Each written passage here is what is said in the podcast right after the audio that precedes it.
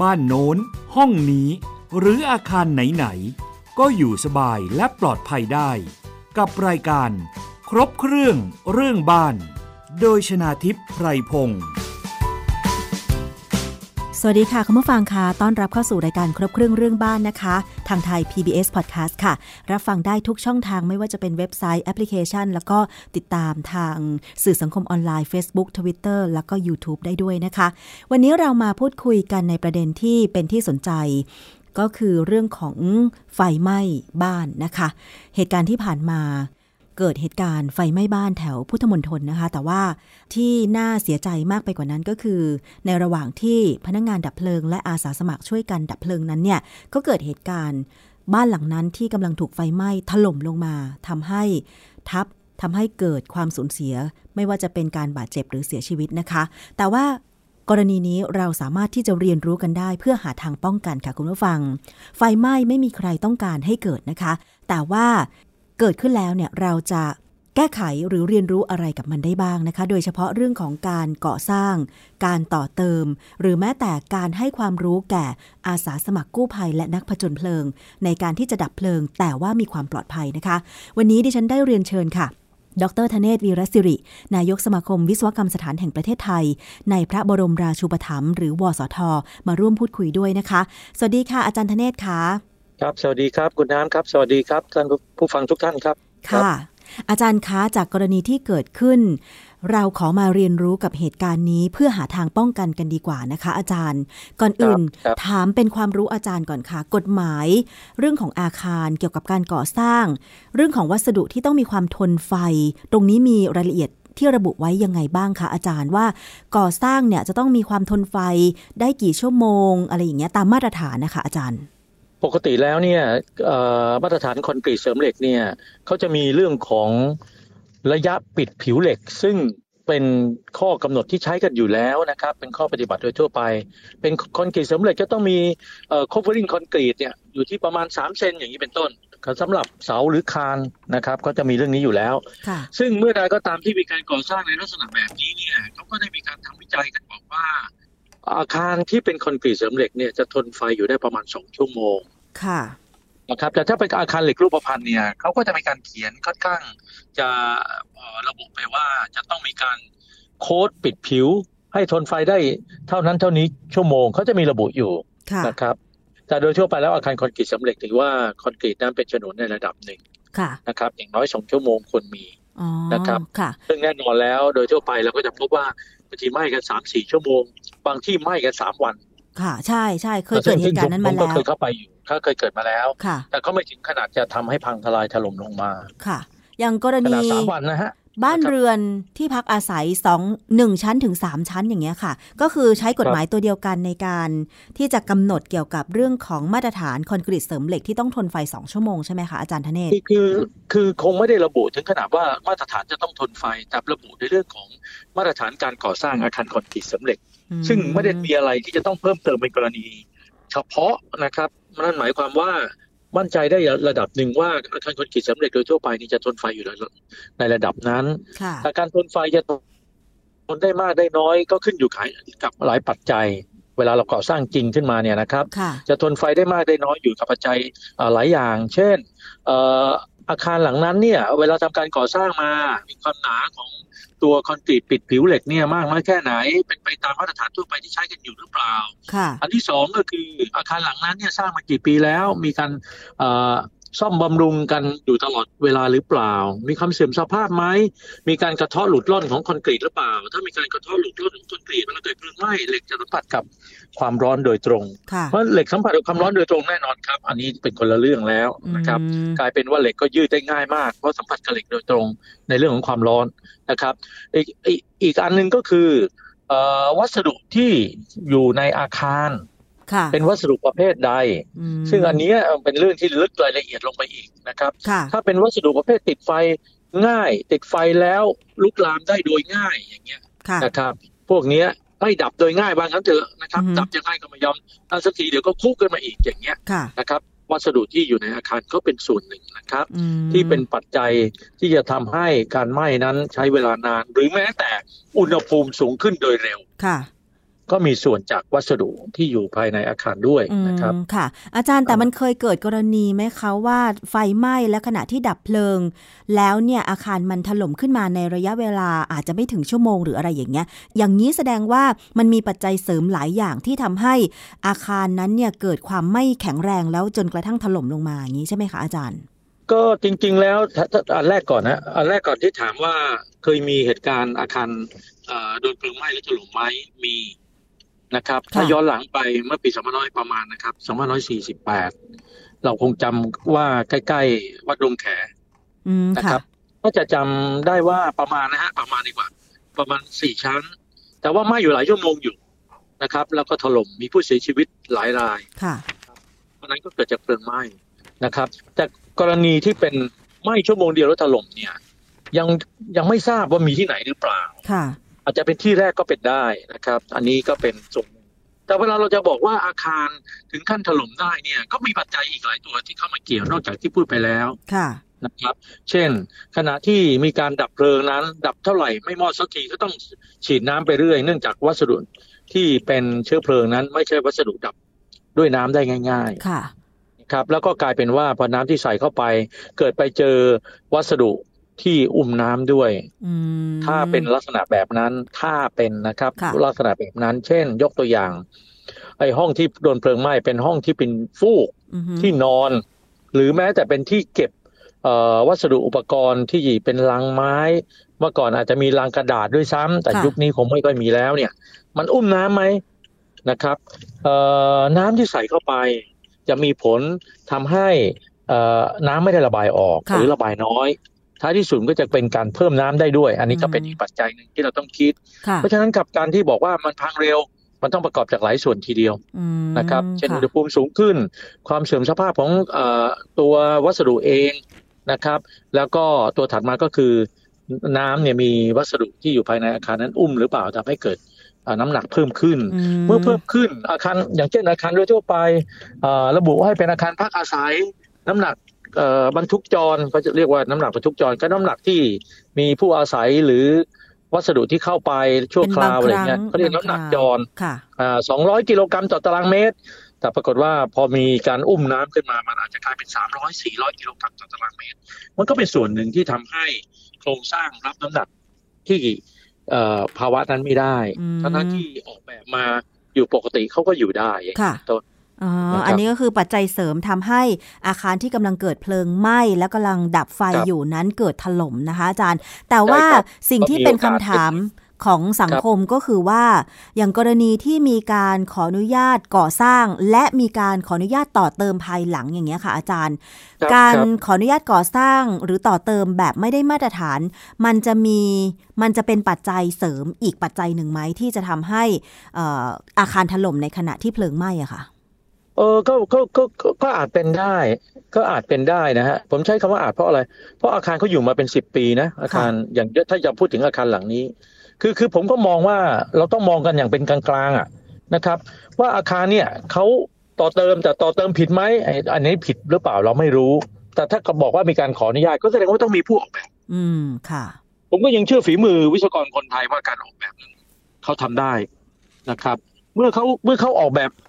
เราเชื่อมั่นว่าถ้ามีวิศวกรออกแบบ เราไม่ต้องห่วงเรื่องนี้ไง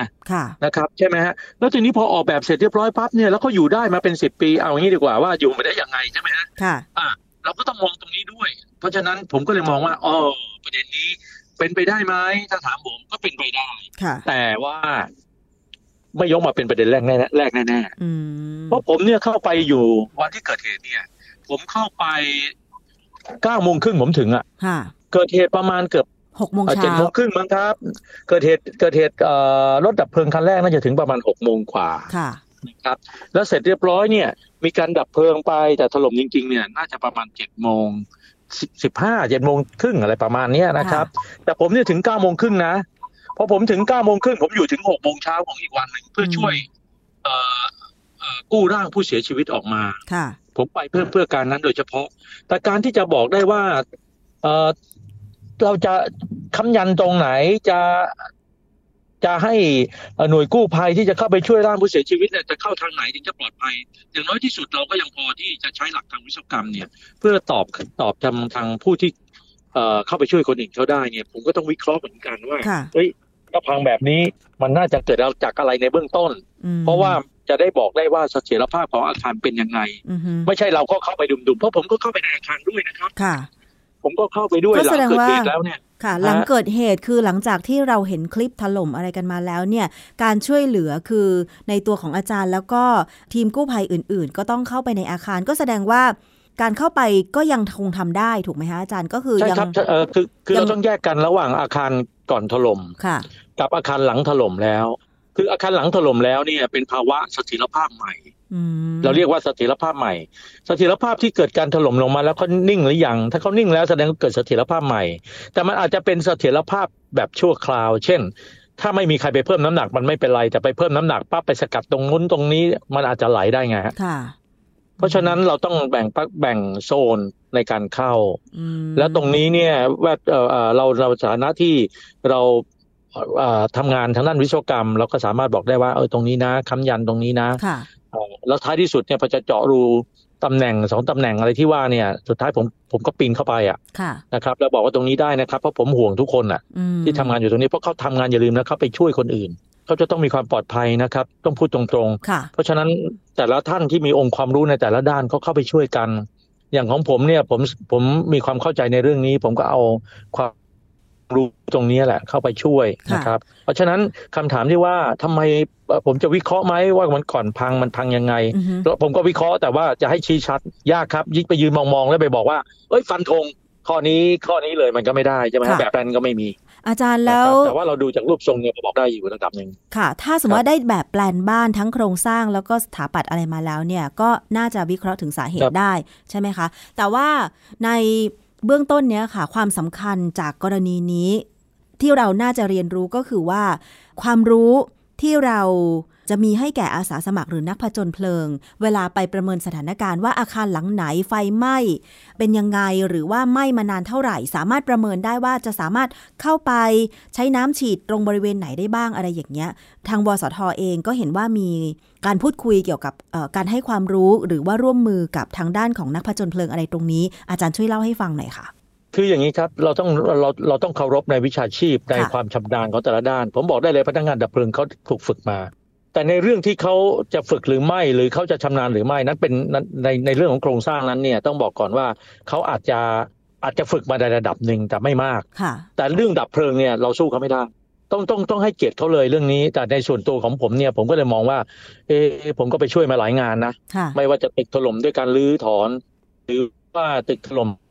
ด้วยการเอ่ออะไรค้ำยันในระหว่างก่อสร้างไม่ดีหรืออะไรก็แล้วแต่ค่ะแม้แต่เพลิงไหม้นะครับ น้ำท่วมเอ่อแผ่นดินไหวทุกอย่างเนี่ยเราไป แล้วก็เราก็จะคุ้นเคยกับพี่ๆน้องๆอาสาสมัครทั้งหมดค่ะป้องกันและบรรเทาสาธารณภัยอาสาเอกชน คือเราบอกได้เลยว่าเรามองปั๊บเนี่ยเรานึกเรื่องทำยังไงที่จะทำให้หน่วยกู้ภัยเนี่ย ที่เขาออกจากบ้านมาเขาก็มีครอบครัวเนี่ยค่ะเขาออกจากบ้านมาวันนี้แล้วเขาต้องได้กลับบ้านไปหาลูกเขาอะหาภรรยาเขาเนี่ย เราจะทำยังไง นึกภาพตรงนี้ออกไหมฮะค่ะนี่แหละคือจุดหนึ่งที่ผมพอไปช่วยหลายครั้งแล้วครับจนครั้งนี้ก็เหมือนกันทำให้ผมจุดประกายว่า อ๋อมันพังเพราะว่าก่อนเข้าเนี่ย อาจจะประเมินอย่างไม่ชัดเจนค่ะ นะครับยังประเมินไม่ชัดเจนหรือตอนนั้นเนี่ยมันไม่ส่งสัญญาณอะไรเลย เราก็เลยพูดพูดคุยกันในอาจารย์หลายท่านที่มีความรู้ความชำนาญในแต่ละด้านประชุมกันว่า เราขออนุญาตนะครับ ที่เราจะตั้งโครงการโครงการหนึ่งขึ้นมา ที่จะร่วมกับป้องกันและบรรเทาสาธารณภัย กับสปพของกรุงเทพมหานครนะครับ เป็นเจ้าภาพร่วมกันแต่แต่ละท่านถนัดตรงไหนก็พูดคุยกัน ในส่วนของวิศวกรรมสถานก็จะไปเหมือนกับไปพูดถึงความรู้ที่เรามีเกี่ยวกับด้านงาน วิศวกรรมเกี่ยวกับการถ่ายแรงของตัวอาคารตัวโครงสร้างค่ะก่อนที่ท่านจะเข้าเนี่ยท่านจะต้องดูอะไรรูปทรงมันบิดเบี้ยวหรือยังค่ะตรงไหนที่เป็นสัญญาณบ่งบอก อันอย่างน้อยที่สุดจากหนักเป็นเบา จะได้ทราบว่าเฮ้ยแบบนี้ไม่ควรเข้านะ แบบนี้เข้าได้ คือทั้งนี้ทั้งนั้นก็ไม่ได้บอกว่าแม้แต่ผมไปยืนเองแล้วมันจะร้อยเปอร์เซ็นต์ค่ะแต่ความหมายก็คือเรามาถ่ายทอดองค์ความรู้ตรงนี้จะได้มีข้อสังเกตร่วมกันอืมนะครับ อันนี้คือสิ่งที่เราอยากทำเราก็เลยตั้งโครงการนี้ขึ้นมา และเรายังตั้งโครงการว่า ก่อนเข้าเนี่ย มันควรจะมีเครื่องมือตรวจวัดความร้อน ซึ่งผมเชื่อว่าเขาก็มีหน่วยอาสาอะกู้ภัยเนี่ยเขามีอยู่แล้วล่ะอ๋อแต่อาจจะยังไม่ช่วยถึงค่ะเอ่อวัดความร้อนขนาดแบบนี้เรายังไม่ควรเข้านะ ถ้าเป็นโครงเหล็กรูปพันขนาดนี้ไม่ควรเข้าค่ะอาคารคอนกรีตเสริมเหล็กขนาดนี้รูปทรงเบ้เบ้ขนาดนี้อย่าเสี่ยงเลยนะ รอรอให้เย็นกว่านี้ดีไหมหรือหยุดการเอียงก่อนดีไหมอะไรอย่างนี้เป็นต้นนะครับ เพราะฉะนั้นตรงนี้เราก็ตั้งเป็นโครงการโครงการหนึ่งขึ้นมาว่าด้วยรักและห่วงใย หน่วยกู้ภัยของชาตินะครับ อันนี้ก็คือสิ่งที่เราอยากจะทำนะครับ คือให้องค์ความรู้ในสิ่งที่เราถนัดนะครับ ในส่วนที่ท่านถนัดแล้วท่านจะแลกเปลี่ยนไปทางทางเราด้วยก็ได้ เพราะเราบางทีก็ต้องเข้าไปช่วย วิศวกรอาสาก็ต้องเข้าไปช่วยนะครับ เรื่องที่สองก็คือเรื่องของเครื่องไม้เครื่องมือต่างๆ ที่เอ่อบางตัวอาจจะมีความจำเป็น เช่นเลเซอร์ที่วัดระดับวางปั้งแล้วรู้เลยว่าระดับมันเอียงตัวมากน้อยแค่ไหน แล้วมันเอียงเพิ่มขึ้นไหมพอเห็นอย่างนั้นปั๊บมันเข้าไม่ได้อยู่แล้วด้วย ด้วยสิ่งที่เรามองด้วยมองด้วยตาจากเลเซอร์เนี่ยเนาะแต่ถ้ามองด้วยตามันวัดไม่ออกะค่ะใช่นะครับอย่างเงี้ยเพราะฉะนั้นตรงนี้คือสิ่งที่คิดว่าวิศวกรรมสถานในประเทศไทย สามารถที่จะช่วยตรงตรงนี้ได้ วันนี้เราก็เลยมีการประชุมกันนะครับเมื่อวานประชุมของส่วนวิศวกรรมสถานเอง วันนี้ก็ประชุมกับอาสาบางท่านนะครับ เพื่อแลกเปลี่ยนความคิดแล้ว จุดกันว่าวันที่ยี่สองยี่สามเนี่ย ได้รับคำตอบจากทางป้องกันและบรรเทาสาธารณภัยและสปพแล้ว เราก็จะมีการเปิดเสวนาถอดบทเรียนนะครับ วันถัดไปก็จะเป็นการให้ข้อมูลเกี่ยวกับเรื่องการประเมินโครงสร้างอืมค่ะ หลักๆก็คือเรื่องของการประเมินโครงสร้างใช่ไหมคะ ที่อาจารย์เห็นว่าน่าจะมีความสำคัญครับเป็นการประเมินโครงสร้างก่อนที่ จะเข้าอาคารน่าจะเป็นสิ่งที่ดีนะครับ แต่ส่วนใหญ่ที่ผมไปตอนหลังเนี่ยคือ ไม่ใช่ไปตอนหลังไปตั้งแต่ต้นสมัยไหนมาแล้วเนี่ยเวลาเกิดเหตุเนี่ยเราเราได้รับแจ้งเหตุหลังจากเกิดเหตุแล้ว เราก็ไปประเมินสภาพที่จะเข้าไปช่วยผู้อยู่ติดอยู่ข้างในแต่จะดีไหมถ้าเราประเมินกันตั้งแต่ก่อนที่มันจะพังก่อนจะเข้าไปเลยอย่างนี้เป็นต้นครับในเบื้องต้นเป็นอย่างนี้ครับ อันนี้ก็คือเป็นโครงการที่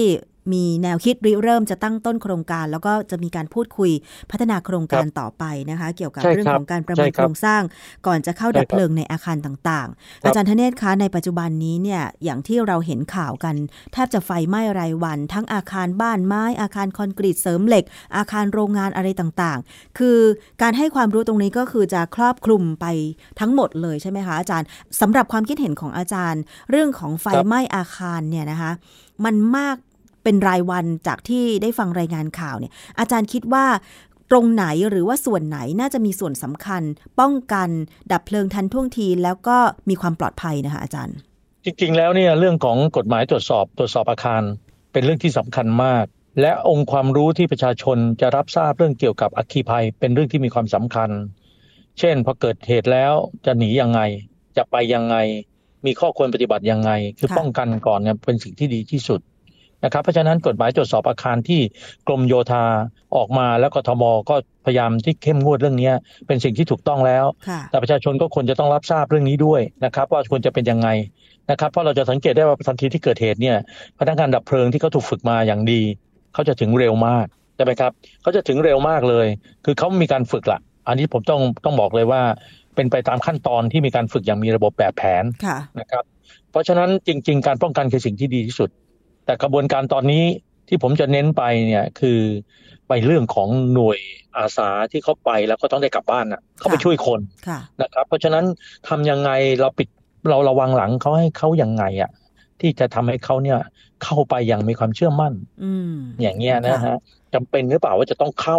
ตอนนั้น ผมยกตัวอย่างอาคารสองชั้นเหมือนกันเป็นอาคารเหล็กหลังหนึ่งอาคารไม้เหมือนกัน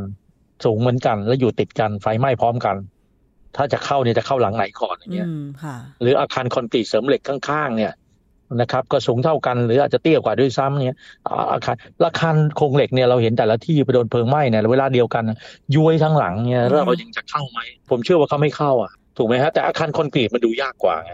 ใช่ไหมแต่ว่ามันก็มีสัญญาณดูนะไม่ใช่มีมีค่ะ อาจารย์ระหว่างอาคาร คอนกรีตเสริมเหล็กกับอาคารเหล็กที่เป็นโครงสร้างเหล็กทั้งหลังเนี่ยเวลาไหม้พร้อม ๆ กันนี่ อันไหนจะย้วยก่อนเหล็กหรือเปล่าคะอาจารย์เหล็กแน่นอนครับเพราะเราจับไม่ต้องเอาคอนกรีตนะครับ เราจับไม้ยาวหนึ่งเมตร มือซ้าย มือขวาเราจับเหล็กยาวหนึ่งเมตร แล้วเอาไฟลนที่ปลาย ของทั้งสองด้านปลายไกลทั้งสองด้านพร้อมๆกันด้วยอะแป๊บเดียวเราทิ้งเหล็กแน่นอนเพราะเหล็กเป็นตัวนำความร้อนอันนี้ประชาชนทั่วไปก็ทราบดีใช่ไหมครับเพราะฉะนั้นด้วยเหตุนี้เองโครงสร้างเหล็กเนี่ยแม้จะเป็นโครงสร้างที่ก่อสร้างได้อย่างรวดเร็วมีความมั่นคงแข็งแรง แต่ด้วยคุณสมบัติที่ที่บอดหรืออ่อนอย่าใช้คำว่าบอดเลย ใช้คำว่าอ่อนในเรื่องนี้ ดังนั้นผู้ผลิตโครงสร้างเหล็กเขาก็รู้ว่าเขาจะต้องทำฉนวนอืมแล้วสุดท้ายก็มีการผลักดันจากภาครัฐว่าจะต้องมีการฉีดโฟม หรืออะไรสักอย่างที่เป็นเอ่อสารที่เป็นฉนวนค่ะหุ้มไว้ค่ะสองชั่วโมงบ้างสามสี่ชั่วโมงแล้วแต่ผมจำค่ะไม่ได้แล้วเรื่องกฎหมายที่นี้มี เพราะฉะนั้นเมื่อใดก็ตามที่ท่านจะสร้างด้วยโครงสร้างเหล็กเนี่ย ถ้าสร้างด้วยโครงสร้างเหล็กนั้นเป็นสิ่งที่ดีนะครับทำได้เร็วอือฮึแต่สิ่งสำคัญคือต้องทำตามมาตรฐานที่ตรงกฎหมายกำหนดอืม นะครับ ว่าจะต้องขีดฉนวนนะครับ ป้องกันกี่ชั่วโมงอะไรอย่างนี้เป็นต้นค่ะนะครับนะฮะอันนี้ก็จะช่วยได้ครับ จริง ๆ แล้วกฎหมายหรือว่าข้อบัญญัติเกี่ยวกับเอ่อระเบียบการก่อสร้างต่างๆ เขาก็บัญญัติไว้ดีแล้วเนาะมีอาจารย์ใช่ไหมคะมีมีระบุไว้ตลอดแล้วเขาปรับตลอดด้วยนะครับ ค่ะ แต่ว่ามันมีช่องโหว่ตรงไหนที่บางทีเราอาจจะไปตรวจสอบอาคาร แล้วมันไม่เป็นไปตามมาตรฐานเนี่ยค่ะอาจารย์ เออส่วนใหญ่ก็คือไม่ได้ตรวจตามที่กฎหมายกำหนดอืมอ่า ส่วนใหญ่ส่วนใหญ่ครับ ไม่ได้ตรวจตามที่กฎหมายกำหนด มีการบำรุงรักษาน้อย ถ้าเป็นอาคารที่เขากำหนดให้ตรวจสอบทุกปี มีการซ้อมอพยพใช่ไหมฮะค่ะอย่างเงี้ยผู้ตรวจสอบอาคารเขาก็จะมีการวางแผน อย่างเช่น ทุก5ปี อย่างอาคารสูง หรืออาคารขนาดใหญ่พิเศษเนี่ยเอ่อตรวจสอบประจำทุกปี ครบ5ปีก็จะมีการตรวจสอบใหญ่ แล้วก็จะมีการวางแผนด้วย รวมทั้งมีการซ้อมแผนอพยพทุกปีอือฮึถูกไหมฮะค่ะก็จะมีหมดเลยเรื่องพวกนี้นะครับ ระบบไฟฟ้าสำรอง ระบบเอ่อสปริงเกอร์อะไรก็แล้วแต่เขาจะมีนี่ค่ะเราพูดถึงอาคารใหญ่ไปด้วยเลยนะครับค่ะเพราะฉะนั้นเนี่ยเอ่อแง่กฎหมายเนี่ยเขาได้ทำก่อนก่อนจะมาเป็นกฎหมายเนี่ยมันเป็นการวิจัยกันมาแล้วนะครับค่ะของจากต่างประเทศด้วย จากภายในประเทศด้วย เพราะฉะนั้นนี่เขาทำเป็นกฎหมายแสดงว่าเขาเขาพยายามรักษาชีวิตและทรัพย์สินของ ของอาคารบ้านเรือนรวมทั้งประชาชนค่ะอยู่แล้ว เราพยายามทำให้เป็นไปตามนั้นน่ะดีที่สุดครับค่ะ ที่อาจารย์ธเนศพูดมา ก็สรุปได้สั้น ๆ ก็คือว่าจริง ๆ แล้วเนี่ยเจ้าของบ้านนะคะ ผู้ออกแบบผู้ที่เกี่ยวข้องกับอาคารเนี่ยก็ต้องทำให้เป็นไปตามกฎหมาย เพื่อความปลอดภัยและก็อยู่สบายของทุกคนนั่นเอง ถูกต้องไหมคะอาใช่จารครับย์ใช่ครับใช่ครับเพราะที่สำคัญเอ่อเวลาเขาออกแบบอะไรพวกนี้นะครับ เขายังห่วงกันอยู่เรื่องหนึ่งว่าถ้าถ้าสมมติไม่ไหวจริง ๆ แล้ว fail ต้อง safe อืมเพราะฉะนั้นจะได้ยินคำว่า fail safe ค่ะนั่นหมายความว่าฮะอย่างกรณีออกผมขอโยงไปแผ่นดินไหวยกตัวอย่าง อาคารแผ่นดินไหวเนี่ยเขาจะต้องมีมาตรฐานมีกฎเกณฑ์ว่าเวลาออกแบบจะต้องไม่ไม่ไม่ไม่น้อยกว่าอย่างนี้นะ เพราะว่าเกิดการโยกตัวของอาคารแล้ว มันจะเกิดการแตกร้าวของอาคารมันหลีกเลี่ยงไม่ได้ แต่จะต้องไม่พังทันทีต้องให้คนอพยพออกได้หมดก่อนอือฮึแบบเดียวกันฮะเพ ราะฉะนั้นเขาจึงเรียกว่า fail safe ถึงแม้ว่าอาคารจะถล่ม อาคารจะพังลงมาแต่หน่เพวงราะเวลาไว้เท่าไหร่แรงอะไรก็ครับตาม แต่โครงครับสร้างจะต้องแข็งแรงเพียงพอที่จะไม่ไปทับคนที่อยู่อาศัย หรือว่าโครงสร้างจะต้องมีการค้ำยันที่ดีเพียงพอเพื่อให้คนอพยพออกนอกอาคารได้ถูกต้องไหมคะได้อาจาทัรนย์อ่าอืมครับใช่ครับ ลักษณะคือแบบนั้นค่ะนะครับ ก็อ่าอ่าเป็นคำอธิบายที่ทำให้ดิฉันเอง พอฟังแล้วก็พอจะมองเห็นอะไรบางอย่างนะคะ ว่าจริง ๆ แล้วเนี่ยพฤติกรรมของมนุษย์นี่แหละอาจารย์สำคัญที่สุดถูกต้องไหมคะก็ว่าก็ก็ต้องว่าเราจะทำได้ถูกหลักการไหมอะถูกหลักก็ต้องวิชาการก็ต้องไหมบอกว่าเป็นปัจจัยหนึ่งด้วยนะฮะอืมค่ะนะครับเอ่อเว็บหลายท่านพยายามถามผมว่าเกิดเหตุอะไร เกิดเหตุอะไร ไม่ว่าจะเป็นงานไหนอะผมไม่เคยตอบตรงๆสักทีเพราะผมเองก็เป็นก็ก็รู้เท่าเท่าท่านอะเพียงแต่ค่ะผมเรียนมาทางนี้ ใช่ไหมฮะผมก็จะอาจจะรู้ในรายละเอียดบางตัวมากขึ้นหน่อยอืมเพราะอะไรครับการจะไปชี้ต่อให้มีแบบแปลนมาอยู่ต่อหน้าตอนเนี้ยค่ะแล้วผมไปวิเคราะห์แล้วฟันธงว่าจะมันไม่ใช่อะอืมเวลาอาคารจะพังวิบัติเนี่ย มันจะมันจะประกอบด้วยปัจจัยหลายตัวอืมนะครับ แล้วเรามาเห็นทีหลังเนี่ยมันยากแล้วนะครับอือฮึในการที่จะไปบอกนะครับบางทีเราไปเอาคอนกรีตมาวิเคราะห์ไปตรวจไปทำอะไรทั้งหลายแหล่แล้วก็ทำเหมือนกับเวลาคน ป่วยหรือคนเสียชีวิตแล้ว เราก็จะไปตรวจดูว่า วินิจฉัยว่าเป็นเพราะอะไรก็เจาะเลือดเจาะอะไรดู ก็ก็ได้ระดับหนึ่งเพื่อเป็นการเรียนรู้เพื่อ lesson learn ในอนาคตก็น่าจะทำยังไงค่ะ มันก็คือถูกต้องตามหลักวิชาการก็ต้องทำค่ะไม่ใช่ไปคัดแย้งนะครับ เพียงแต่ว่าจะให้ไปโอ้โหบอกว่าต้องเป็นอย่างนี้นะ มันผมก็ไม่ใช่อะนะฮะมันไม่ใช่เอ่อสำอหย่ารังบผมนะฮะผมเห็นอย่างนั้นผมไม่ฟันธงแน่นอน ค่ะ อย่างครับกรณีนี้เนี่ยในสายตาของประชาชนอย่างดิฉันที่ไม่ใช่เอ่อวิศวกรสถาปนิกเนี่ยนะคะครับก็ตั้งคำถามแต่แรกแหละค่ะว่า เพลิงไหม้ดับเพลิง น้ำเกี่ยวไหมที่ทำให้อาคารถล่ม หรือโครงสร้างไม่ได้มาตรฐานอะไรหรือเปล่า แต่ครับเมื่ออาจารย์อธิบายแบบนี้ก็พอจะมองเห็นว่าโอ้ต่อไปเราก็ต้องเรียนรู้เรื่องนี้อีกเยอะนะ ไม่ว่าจะเป็นเรื่องของการปฏิบัติตามกฎหมายด้านอาคาร หรือแม้แต่การให้ความรู้อย่างเจ้าพนักงานดับเพลิงเนี่ยสำคัญมากเพราะว่าเเหตุการณ์มันเกิดขึ้นทุกวันนะคะ แล้วครับจะทำอย่างไรล่ะจะเซฟชีวิตของบุคลากรเหล่านี้ด้วยไปในตัวนะคะ เพราะว่าเจ้าของบ้านเองก็ ก็คงจะใจเสียแล้วล่ะบ้านตัวเองก็โดนไฟไหม้ไปด้วย แต่ว่าถ้าเกิดเหตุการณ์ไฟไหม้และถล่มด้วยเนี่ยมันก็ยิ่งเอ่อเสียใจคูณครับสองเป็นความเข้าไปกันสูญเสียใหญ่ใช่ไหมครัคะบอาจารย์เอ่อผมผมก็ย้ำว่าพนักงานดับเพลิงเนี่ยเขาถูกฝึกมาดีค่ะเพราะฉะนั้นเขาจะรู้เลยเขาจะล้อมไฟยังไงเขาจะทำไงให้ไฟดับ แต่ปรากฏว่าขณะที่ดับเพลิง ถ้าไปเจออาคารถ้าไปเจออาคารบางหลัง ที่เขาไม่ทราบวัสดุอืมเขาดับเท่าไหร่ไม่ได้ ดับเท่าไหร่ก็ไม่ดับ ดับเท่าไหร่อืมที่ผมบอกว่ามีอยู่ที่ยิงสามวันน่ะท้ายที่สุด เขาก็รู้ครับว่าเขาต้องดับด้วยโฟมอ๋อเพราะเขามีความรู้ความชำนาญอืมส่วนของวิศวกรเราเองที่แต่ละท่าน บางท่านก็เป็นวิศวกรไฟฟ้าเครื่องกลท่านก็จะมีความถนัดบางในในแต่ละเรื่อง ท่านก็สามารถจะบอกความรู้ว่าองค์ความรู้ตรงนี้มาเสริมกันเข้าไปเราช่วยกันเสริมกันค่ะก็จะได้อย่างด้านโครงสร้างก็ไปอย่างนี้ด้านฐานรากก็ไปอย่างนี้อะไรอย่างเงี้ยก็สุดแล้วแต่ค่ะแต่ว่าเราต้องมาที่เรามักใช้ศัพท์คำว่าบูรณาการอะไรเนี่ยค่ะร่วมกันเนี่ยนะครับ ความหมายก็คือ แชร์ความรู้ซึ่งกันและกันเนี่ยมันก็จะทำให้ทุกสิ่งทุกอย่างมันน่าจะดีขึ้นนะครับค่ะถือเป็นบทเรียนอย่างนี้คือคือการถอดบทเรียน ถ้าเราทำให้ดีอย่าให้เกิดซ้ำอีกเลยอย่างนี้ค่ะนะครับเอาละครัค่ะบวันนี้ต้องขอบคุณข้อมูลดีๆนะคะ จากดรธเนศวีรศิริค่ะ นายกวสทมาก ๆ ที่กรุณาพูดคุยในรายการ ครบเครื่องเรื่องบ้านนะคะ อาจารย์คะขอบพระคุณค่ะ ครับครับยินดีครับ สวัสดีครับค่ะสวัสดีทุกท่านครับสวัสดีค่ะสวัสดีครับเอาละค่ะนี่คือทั้งหมด ของรายการในวันนี้นะคะ แล้วก็สำหรับท่านที่มีคำถามเกี่ยวกับอาคารบ้านเรือนต่างๆ เข้าไปใน Facebook ของไทย PBS Podcast นะคะ ฝากคำถามในกล่องข้อความหรือว่าจะโพสต์มาถามใต้เม้นต์หรือว่าจะคอมเมนต์นะคะ ถ้าเกิดว่ามีกรณีที่มีการแชร์ข้อมูลของรายการครบเครื่องเรื่องบ้านไปก็ได้นะคะ ฝากติดตามด้วยค่ะ วันนี้ดิฉันชนะทิพไพรพงศ์ต้องลาไปก่อน สวัสดีค่ะ ติดตามรายการได้ที่ www.thaipbspodcast.com แอปพลิเคชัน Thai PBS Podcast หรือฟังผ่านแอปพลิเคชัน Podcast ของ iOS Google Podcast Android Podbean SoundCloud และ Spotify ติดตามความเคลื่อนไหวของรายการและแสดงความคิดเห็น โดยกดถูกใจที่ facebook.com/thaipbspodcast